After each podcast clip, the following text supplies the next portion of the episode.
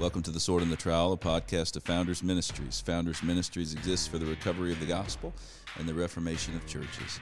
I'm Jared Longshore. And I'm Tom Ascol. Thanks for listening to The Sword and the Trowel today.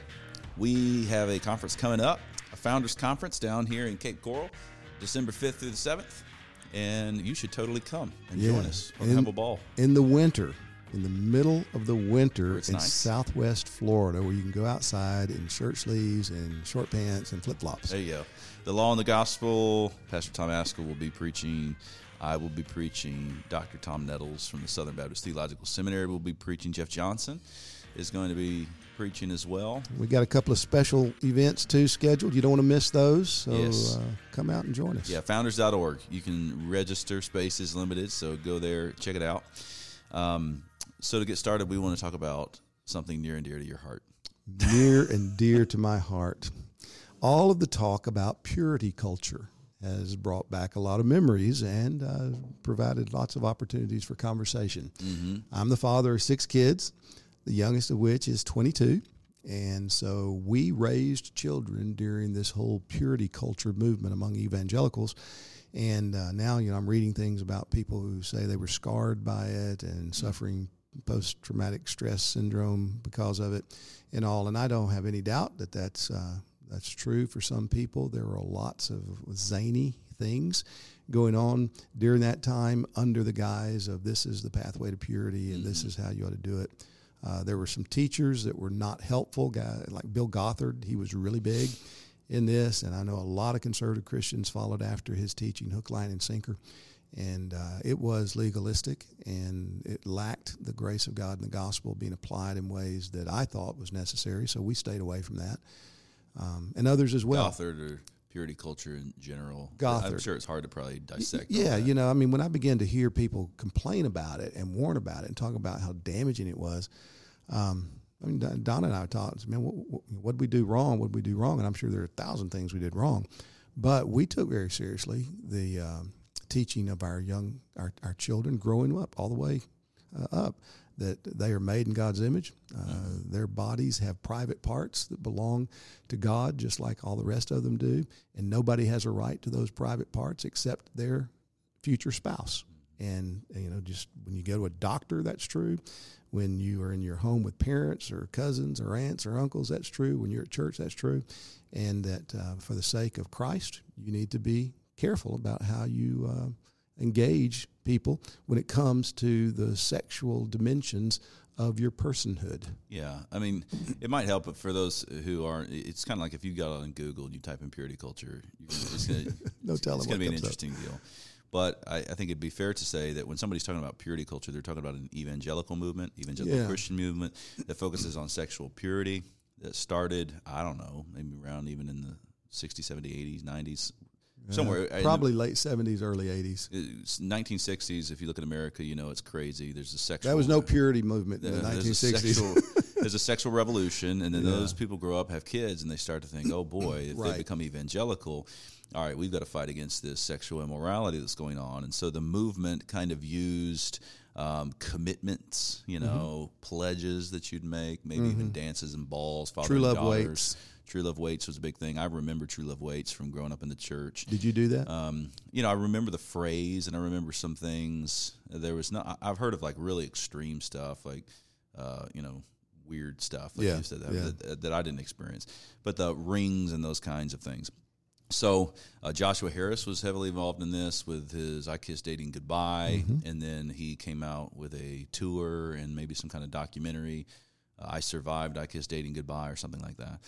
So recently, this has stirred up. People are looking back at um, having been grown, raised up in an evangelical uh, culture, in this purity, with this emphasis on purity, and people are saying, "I'm really scarred by it. I've been greatly messed up by it," and so, you know, trying to dissect that is um, is interesting because you don't. I don't know anybody's personal experience, and I, I don't even grasp what was done or what was not done. Right. I'm interested in the phenomenon itself. It, when I hear purity culture, if I didn't know any of the background, I would say, well, do we want a culture of purity? I would Impurity. Think, I would think, well, yeah. I mean, that's we do want that, right? This is something that we're to we're to do. We're to be holy as God is holy. So, what is it that um, what are the main charges against the purity culture movement? One of them I know of is they'll say, well, what was being taught is if you do this, you know, if you remain pure, then your marriage is going to be great. Um, then you know you then your spouse will never leave you. Yeah. So if you do this, you can bank blood bought guarantee that this is going to be come out. And they would say, well, not you know, it's not blood bought. It's it's your obedience bought. Um, guarantee that your life is going to turn out this way. So that's an application of a law gospel principle. Mm-hmm. We say, okay, um, one of the things I'm concerned about in this this people that are picking on the purity culture movement is losing sight of all kinds of biblical commands, biblical principles that do say if you do this, then this is going to happen. Um, like what? Knowing that those are like not. What? Um, so Psalm one: Blessed is the man who walks not in the counsel of the wicked, nor stands in the way of sinners, nor sits mm-hmm. in the seat of scoffers. But his delight is in the law of the Lord, and on his law he meditates day and night. He will be like a tree planted by streams of water, yielding fruit in its season. In all that he does, he will prosper. So um, that's a general principle. This is something. This is a. We could even put it in a, a realm of wisdom and the way that God's wired up the world. Mm-hmm. If you do this, well, you're going to prosper. You're going to be blessed. But that doesn't mean that you're going to get a lot of money and you're going to be healthy. Exactly. So, okay, well, look, I read the Bible and I made these kind of commitments, and so why didn't I get the million dollars? Mm-hmm. Somebody said. So when you take it down to the practical application of your spouse will never leave you, well, now you've gone beyond what Scripture says. Sure, and so, where that's happened, if that's happened in somebody's life, well, I had a youth pastor look at me and say, if I did this and I did it, and then I got married, and then my spouse left me, well, yep. that's a that youth pastor has failed. He has gone beyond Scripture and guarantee you this. But if it was a dad or a youth pastor that said, "Hey, you know what? Um, if you walk in purity, I can guarantee you good good things are going to happen. You're going to be a blessed kind of person. This is what God wants you to do, and you should do it. Not in any way to earn his love and say that, well, I've been saved by my works. But no, you should seek out purity and then you should expect the blessing of the Lord upon your life. Um, if that's what was said to you, that's something different. Yeah, well, it, there's no doubt there were abuses. I mean, we, we saw it. We probably uh, fell into patterns of it as well, but God did spare us largely in our own home. Um, he was teaching us more and more the gospel along that time period, and so we were trying to, to be careful. Again, I, I would tell people that we had a lot of friends uh, in the homeschooling movement, which we homeschooled all six of our kids. We helped start a homeschooling organization here in Southwest Florida. Um, and within that circle, there were a lot of folks that were just strong advocates of all the material that came out from Bill Gothard and his uh, Institute of Basic Youth Conflicts, it was originally called. I think I forget what it called later. But I would tell people Bill Gothard's not too bad if you don't take him too seriously.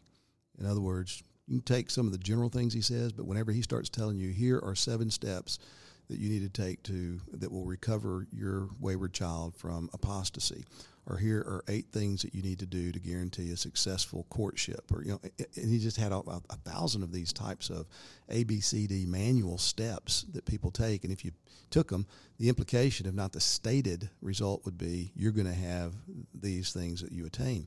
Well, I mean, that's pure legalism whenever you go beyond the Bible. But he was using Bible to make his case. And so people have looked at the misuse of the Bible uh, and these commandments even and said, see there, we were abused. We didn't know anything about grace.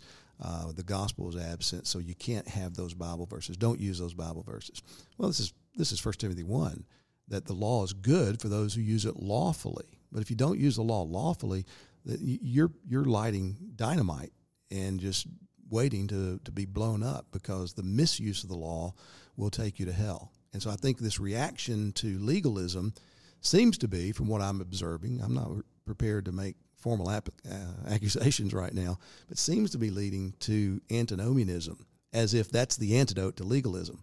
And antinomianism has never been the antidote to legalism. The, le- the antidote to legalism is the gospel mm-hmm. and understanding its relationship to the law that's why this conversation is so fascinating to me because the, the gospel is always crucified between two thieves legalism on the one hand antinomianism on the other and um, again I, I, I didn't experience any of this personally and there's all kinds of people that would bring their experience and i want to be sympathetic to whatever they went sure through. Um, but you, you, you, I get the sense from the things that I'm seeing online is that okay, there were some people that really faced some weird stuff where people were promising them Yeah. certain kind of things that are not based on scripture. Right. And to the Goddard point side is, you know, It's Gothard. Gothard. We, we say, well, you're using the Bible. It wasn't using the Bible very well, and so somebody had to identify. Well, it's one thing to cite a verse; it's another thing to rightly exposit the verse and rightly apply the verse. It seems like that's where the major errors were going on. But you got people that have really experienced that. But then there seems this host of people that, um, you know, are are on the antinomianism side of things, and they're looking. We we live in like an incredibly sexually polluted world. Yeah. Uh, I uh, in a nation in 21st century America. I mean, 1960s. Everything's the 1960s were bad. Are you kidding me? I mean, just, and so in that moment to have people going, yeah, you know, I'm really against the purity thing. There's a whole.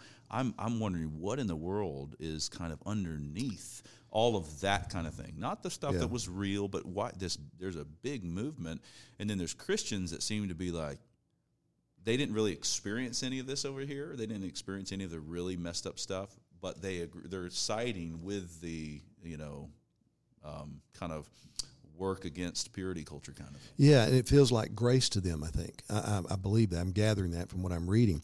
Eh, But you can't take out passages from the Bible. You can't pretend they don't exist. One of the things that I've tried to argue for for many years is whenever we're teaching um, sexual ethics, or whenever we're teaching parenting, whenever we're teaching marriage, or anything that has implication of the implication of the Christian life, we've got to do it the way the Bible does. And when, when Paul wants to teach sexual purity, what does he say?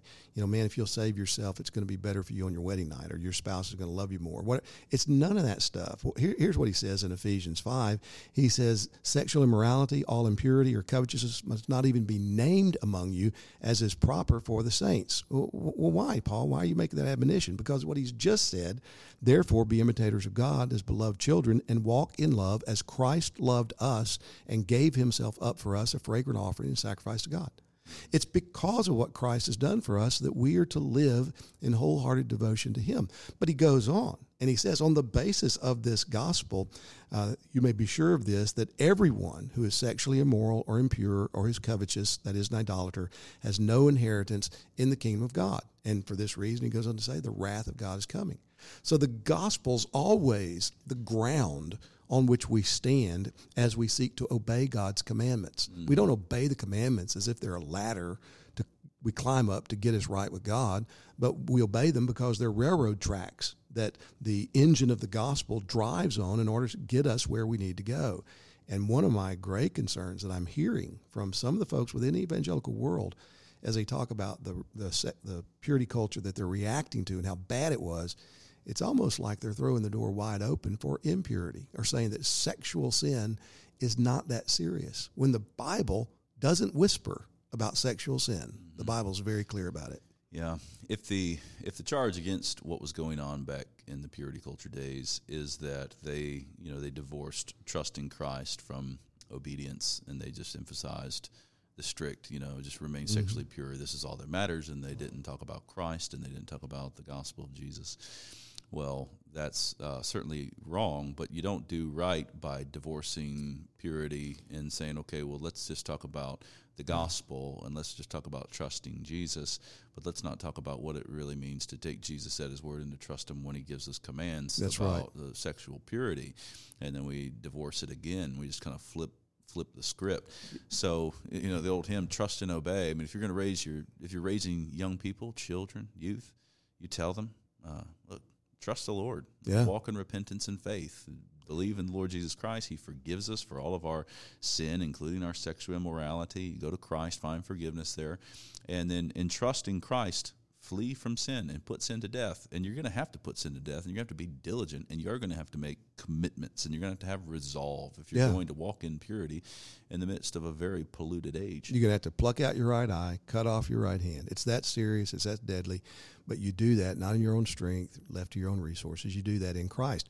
And man, this highlights the importance of the conference we're going to have here in a few months mm-hmm. in Cape Coral. I mean, you're doing a whole talk on law and gospel in parenting. Yeah. Because the, God's given us His law, He's given us His gospel, and we have got to understand both and then see how eminently practical it is to believe the gospel as we seek to obey His commandments. Mm-hmm. Yeah. Well, um, boy, may God help in this situation. I hope that the broader evangelical world uh, will grasp law gospel principles Amen. and then think about it in its relationship, particularly to raising up young people to walk in sexual purity.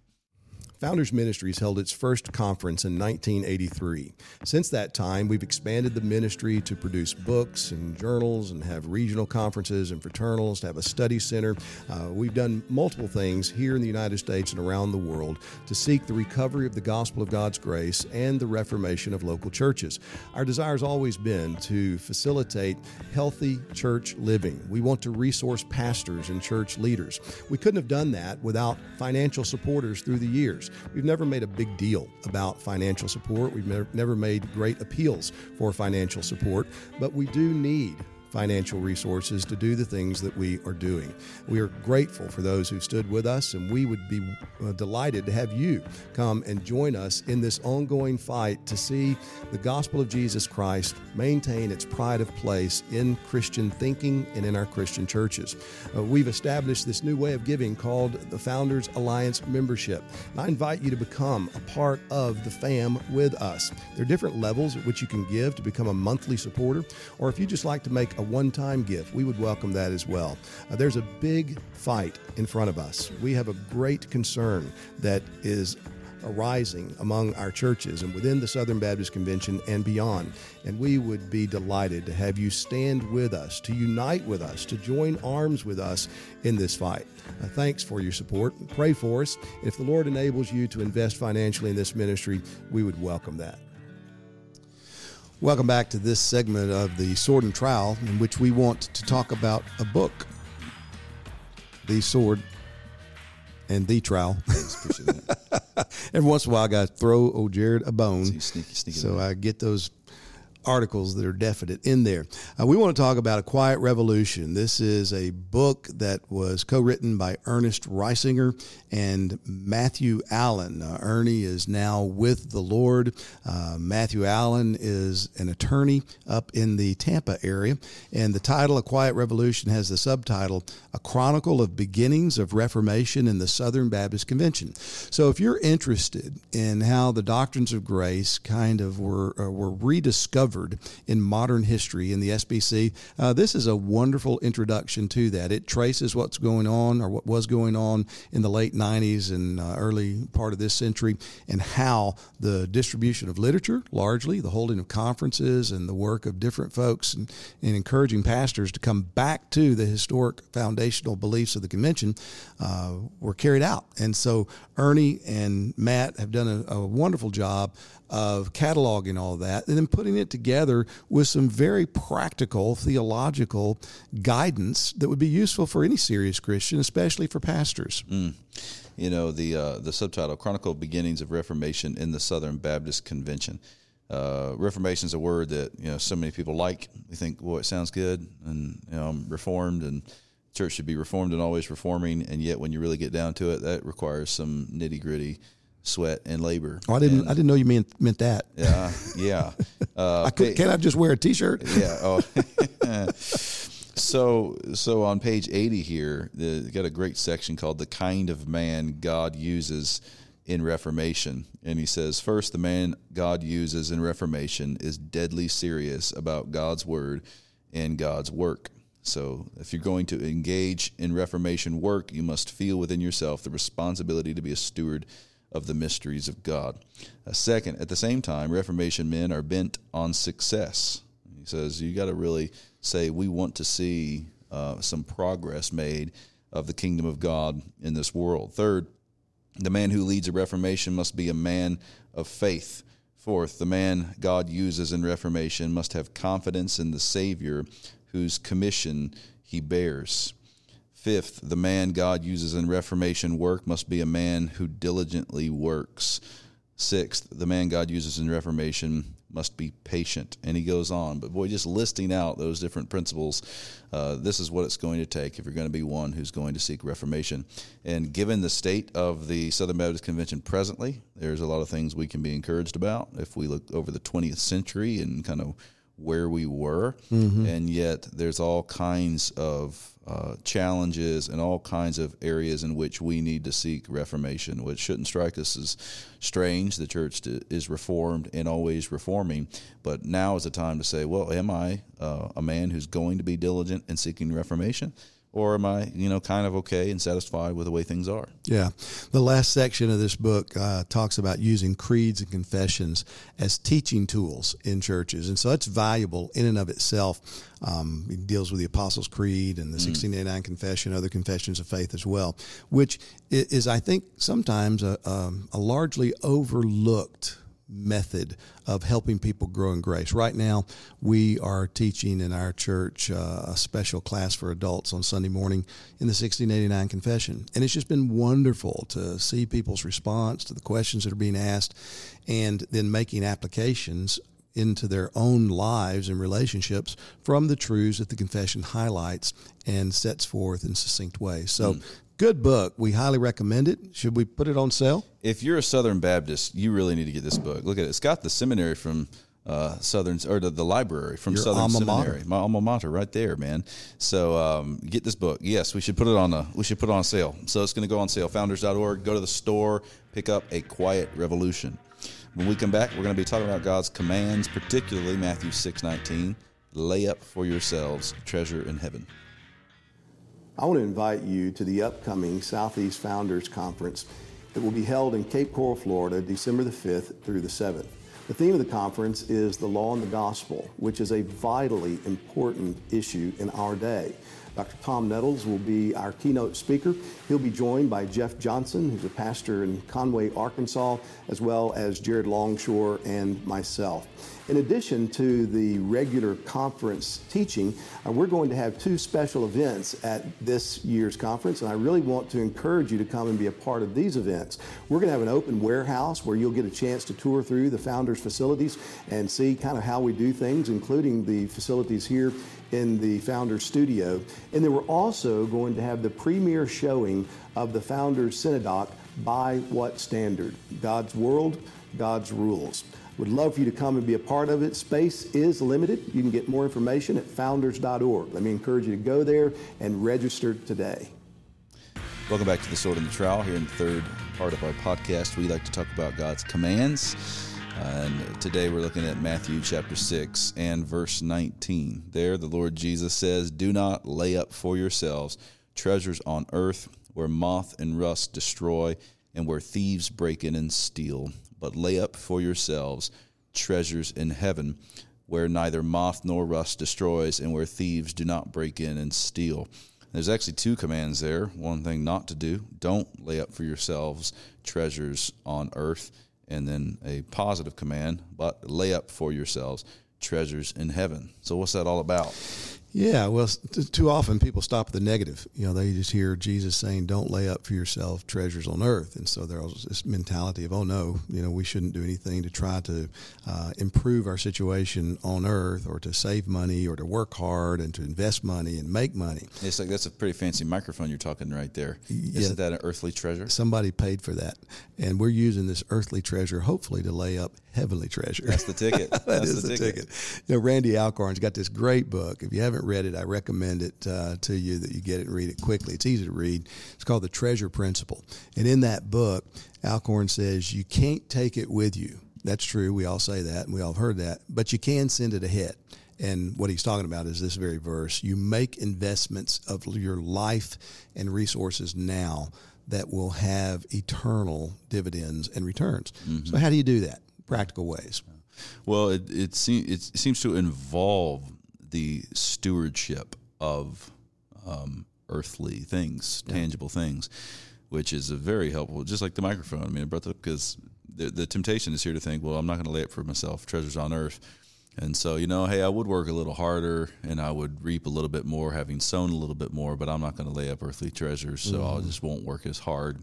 And I think that's a misapplication of this verse.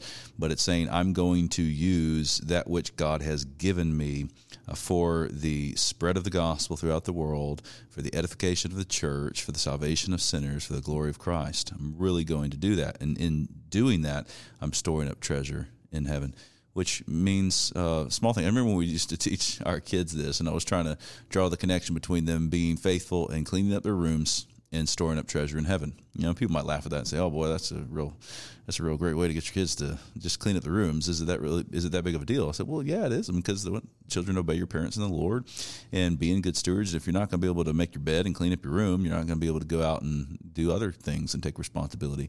So I want them to be making that connection. I'm actually doing this. I'm stewarding what I have." Um, for the glory of God, and I really am storing up treasure in heaven as I do this. Yeah, so it's interesting to think that Jesus commands here, he commands us to store up treasure. We are mm-hmm. obligated to store up treasure, just not here on earth, but in heaven. And so you do that to the best of your ability by living well here, holding whatever he puts in your hand openly, and being willing to invest it in ways that will benefit eternity. And mm-hmm. so, man, uh, giving to your local church is right and good and proper. You should see it as an investment in the advance of the gospel, helping people that are in uh, dire circumstances so that they can get beyond them and get back up on their feet and come to better opportunities to grow in this life and think about the life to come. Those are eternal investments, and we ought to we ought to make our investments. We ought to use what God puts in our lives and seek to bring material possessions in our lives for that purpose. You, you remember in Ephesians 4, Paul says that those who steal should no longer steal, but should work hard, work mm-hmm. diligently with their hands, so that they might have something to share with people who are in need. Well, what is that? That's making eternal investments. Yeah. And then the great promise that's attached to both commands. Um, the reason we shouldn't store it up here why? Mm-hmm. Well, because moth and rust are going to destroy it. Thieves are going to break in and steal it. Might have it for a little while, and then it's going to be gone. But if I store it up in heaven, what's going to happen? Well, it's not going anywhere. That, yeah. that I mean, it's a treasure that's going to remain. Which, boy, uh, what motivating power that has. You know, when we yeah. think about what we're going to do with our lives, how we're going to spend and be spent for the gospel of Jesus Christ. Amen. It, go ahead. No, I had nothing. I'm closing this out. Amen. If if I could tell you that I could guarantee you making an investment today that would pay massive dividends mm-hmm. in 10 years, then you'd probably do what you could to make that investment today. Amen. Jesus is telling us exactly that. That's right. Thanks for listening to the Sword and Trowel again today. Uh, we do have that conference coming up December 5th through the 7th. Yes. Founders.org. Founders.org. Go there and register for the conference. We also want to say thank you to our Founders Alliance members. And if you're not a Founders Alliance member, uh, we would welcome you coming on board and helping us out with this ministry. We're so grateful for those who do. Uh, they enable us to buy microphones that we can be heard through uh, for podcasts like this. Amen. Store up that treasure in heaven heaven.